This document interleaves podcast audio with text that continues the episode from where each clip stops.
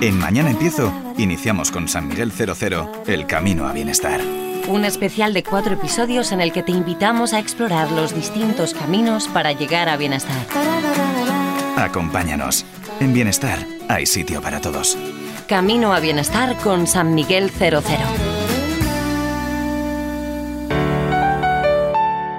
Podium Podcast. Historias que hablan tu idioma. Mañana empiezo. Temporada 2. Episodio 13. Nunca es tarde para cuidarse. Hola mami, ¿qué tal? Oye, ¿te acuerdas de que hemos quedado este viernes? Sí. ¿Qué te... Ay, que, es- que tienes lío. ¿Estás ocupada? ¿Cómo? ¿Que tienes clase? ¿Clase de qué, mamá? ¿En la universidad? ¿Anda? No, no, no, si me parece estupendo, pero que me dejas eh, sorprendida. Que no me habías dicho nada. Pero qué bien, mami. Hombre, claro, pues claro que sí, que es el mejor momento. Bueno, bueno, venga, vale, no te molesto. Sí, luego hablamos. ¿Un artículo? Sí, mándamelo, mándamelo, que lo veo luego. Venga, un besito. Mamá, que me lo leo de verdad, te lo prometo. Un besito, Dios. Es de Lucía Pardo del blog Sumando Canas. ¿Mm? Pues cuánta razón tiene, la verdad. Lucía, ¿qué ventajas tiene cumplir años a nivel emocional? No cabe duda de que cumplir años te permite crecer como persona. Conforme pasa el tiempo vamos viviendo distintas experiencias que nos permiten desarrollarnos a nivel emocional. Nuestra identidad se define y afianza, nuestras relaciones con los demás ganan en calidad, son relaciones más satisfactorias, disponemos de más recursos emocionales para hacer frente a las adversidades, siempre que nuestra vida sea rica en experiencias, lo será en aprendizajes. ¿Hasta qué punto nos condiciona la mirada de los demás a la hora de hacer cosas? La norma social influye en mayor o menor medida en las decisiones que tomamos y por tanto en cómo nos comportamos. En relación a la edad, por ejemplo, los estereotipos negativos hacia el envejecimiento y el ensalzamiento de la juventud afectan a nuestra capacidad para aceptar el paso de los años. La presión social puede generar angustia y sufrimiento, haciendo que no vivamos el hacernos mayores de forma plena y satisfactoria. Oye, ¿y crees que puede ayudarnos una actitud positiva? Claro que nuestra actitud positiva hacia el paso de los años puede ayudarnos. Permite que integremos nuestra edad como una parte más de nuestra identidad, que no sintamos angustia o frustración por los cambios que implica cada etapa de la vida y que la vivamos con mayor plenitud. Todo pasa por la aceptación de los cambios que tanto nos cuesta. Vamos, que podríamos decir que nunca es tarde para cuidarse, ¿verdad? Nuestros hábitos de hoy determinarán nuestra salud de mañana. Por eso cualquier cambio positivo, por pequeño que sea, nos va a beneficiar. Evidentemente, cuanto antes mejor. Desde el mismo momento en que nacemos, comenzamos a envejecer, por lo que cuidar, cuidarnos hará que vivamos el paso de los años de forma más saludable. Y no solo me refiero a nuestra salud física, sino también a la cognitiva y a la social. Ya sabemos que men sana e incorpore sano. ¿Nunca es tarde para llegar a bienestar? Nunca es tarde para conseguir el mayor bienestar posible. Cada pequeño hábito saludable que emprendamos favorecerá una mejor salud posterior y como consecuencia final un envejecimiento más satisfactorio. En chino, la palabra crisis también significa oportunidad. Reconvertimos las crisis de los 30, de los 40, de los 50, de los 60, de los 70. Yo no hablaría tanto de crisis como de, como de etapas vitales. En realidad, cumplir que cumplir 40 años sea una crisis tiene más que ver con las presiones sociales ejercidas frente a la vejez y sus cambios, sobre todo los cambios físicos. Puede ser una crisis o no, dependiendo de cómo lo vivamos y de las herramientas emocionales de las que dispongamos. Sí que es verdad que se ha estudiado un fenómeno interesante desde la psicología y es que a partir de los 40 años nuestra forma de ver la vida cambia. Hasta entonces vemos la vida como todo lo que nos queda por vivir y persiguiendo muchos y, retadores objetivos. Sin embargo, en gran parte de las personas he observado que pasados los 40 o 50 años pasamos a ver la vida en forma de pasado, pensando en todo lo que podíamos haber hecho y no hicimos, en los objetivos que hemos alcanzado y en los que no. Y esto no necesariamente eh, debe o puede implicar una crisis emocional. Ahora bien, cuando hablamos de crisis, todas representan una oportunidad. En psicología lo llamamos resiliencia, que es un término que proviene del fenómeno de la física que hace que un muelle recupere su forma original después de haber ejercido presión sobre él. La oportunidad en, esta, en las crisis está en saber extraer los aprendizajes vitales de cada obstáculo. Esto se ve una vez pasada la tempestad, cuando hemos superado la adversidad y podemos reflexionar sobre lo ocurrido. Muchas personas dicen que después de haber vivido una experiencia negativa ya no ven la, la vida de la misma forma. La disfrutan más y banalizan más las pequeñas dificultades del día a día. Eso sería pues un ejemplo de resiliencia. Ventajas a los 20. La década de los 20 es una etapa vital de desarrollo y de muchos cambios, desarrollo personal y social.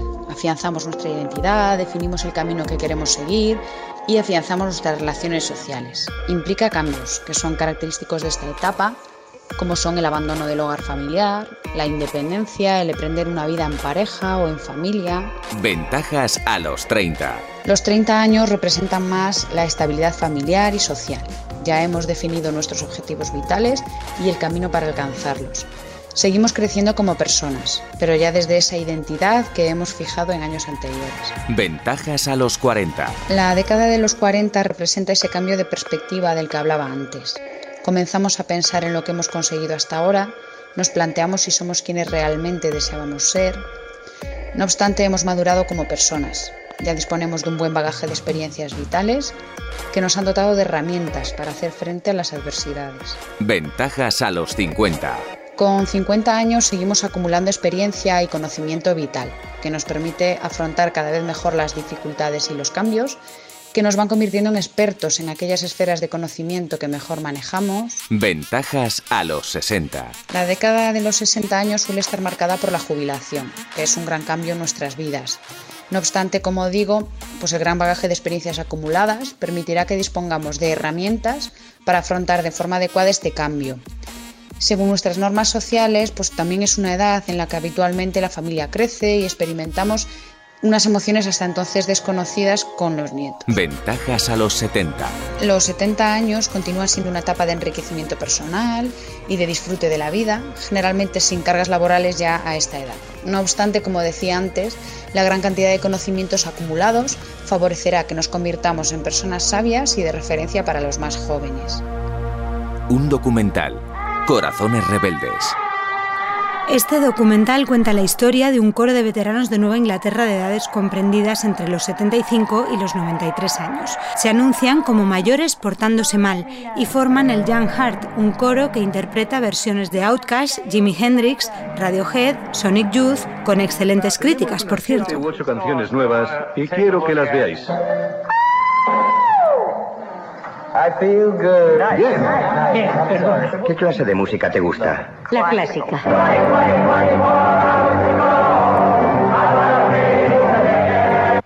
La clásica. El surfista Laird Hamilton dijo que todos somos iguales delante de una ola, pero es difícil ser igual que Carlos Veraza. A punto de cumplir 70 años, la palabra pionero se le queda bastante corta. Hablar de la historia de este deporte es hablar de la historia de su vida, un camino a bienestar. Casi así es mi vida, por el tiempo que le llevo dedicando. Ahora mismo 50 para 51. Y ahora que estoy jubilado, pues también hay que dedicarle tiempo.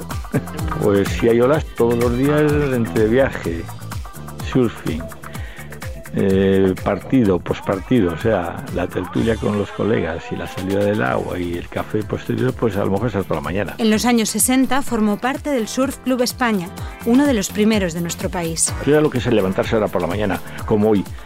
Conectas una cámara, ves la playa de los locos y dices, ¿me voy o no me voy?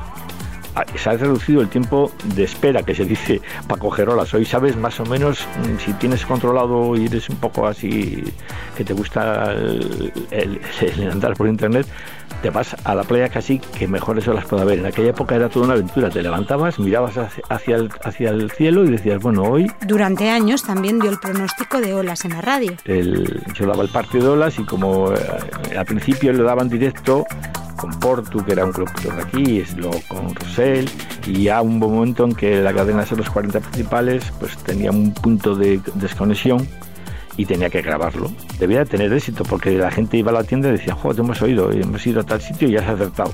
De eso que dices, joder, qué, maravilla. Y fundó con unos amigos la primera fábrica de tablas de surf de España. Nos juntamos un día en Laredo y montamos, eh, hicimos una reunión y decidimos montar la primera fábrica de tablas en plan en plan serie de España. Y la hicimos en Casa Lola Loredo, famosa Casa Lola de Loredo. Una tabla era artesanal. Hoy en día eh, entra mucho la informática, entra mucho la forma de hacer las tablas ya ha cambiado, menos el glasear y tal. Se hacen muchas en serie ya inyectadas, pero en aquel momento nada más que había por, como, como un carpintero.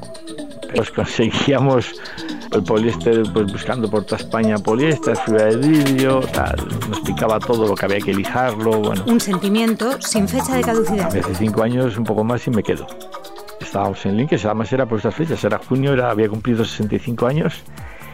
Me pegué un, me pegó un topetazo, una ola en la orilla y me pegué con la cabeza con lo que, con, con la misma 100 en, en el fondo. Bueno, yo tuve suerte, los médicos me dijeron que había tenido una suerte tremenda y eso fue lo que me salvó porque a los tres meses me quitaron el gollarín, empecé a coger olas y bueno, y aquí estoy.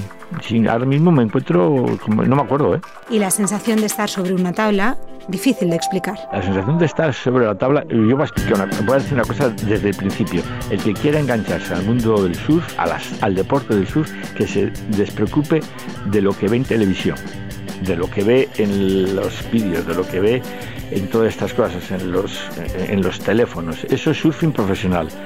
Lo que hay que coger es, remar, coger una y ponerte de pie. Y con eso siempre se dice que la primera vez es, es lo mejor en todo. En todo, en todo. En todo es en todo. Pues la gente que coge olas y lleva dos, tres años dicen como los primeros días ninguno. O sea, fíjate la sensación que debe de ser.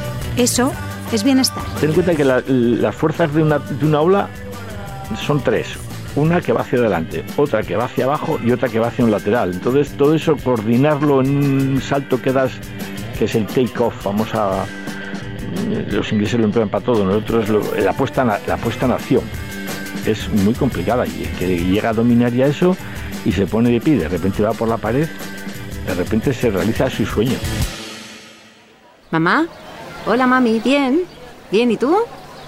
¿Qué tal en clase? Oye, pero ¿cómo no me habías dicho nada? Hombre, me parece genial. Con lo que te gusta a ti además aprender cosas nuevas, que está muy bien, claro que sí. Si es que tengo tanto que aprender de ti, mami. Claro. Sí, y además hacer más lo que me apetece de verdad. Hola, ¿qué va a tomar? Ay, perdona, mamá, un segundo. ¿Me pones una 00, por favor? ¿San Miguel? Sí, San Miguel 00, por favor. Sí, no, que me he sentado en una terracita para llamarte. Ay, qué bien, qué gusto. Mamá, ¿sabes qué? que estaba yo agobiada porque me quería apuntar a inglés y me daba como corte, porque como llevo tanto tiempo sin estudiar y sin hablar inglés y pues eso, me daba como apuro ir así ya mayor, a clase. Pero la verdad es que tienes razón, nunca es tarde para ir a bienestar. El camino es hacer lo que te gusta y eso lo eliges tú, ¿a que sí?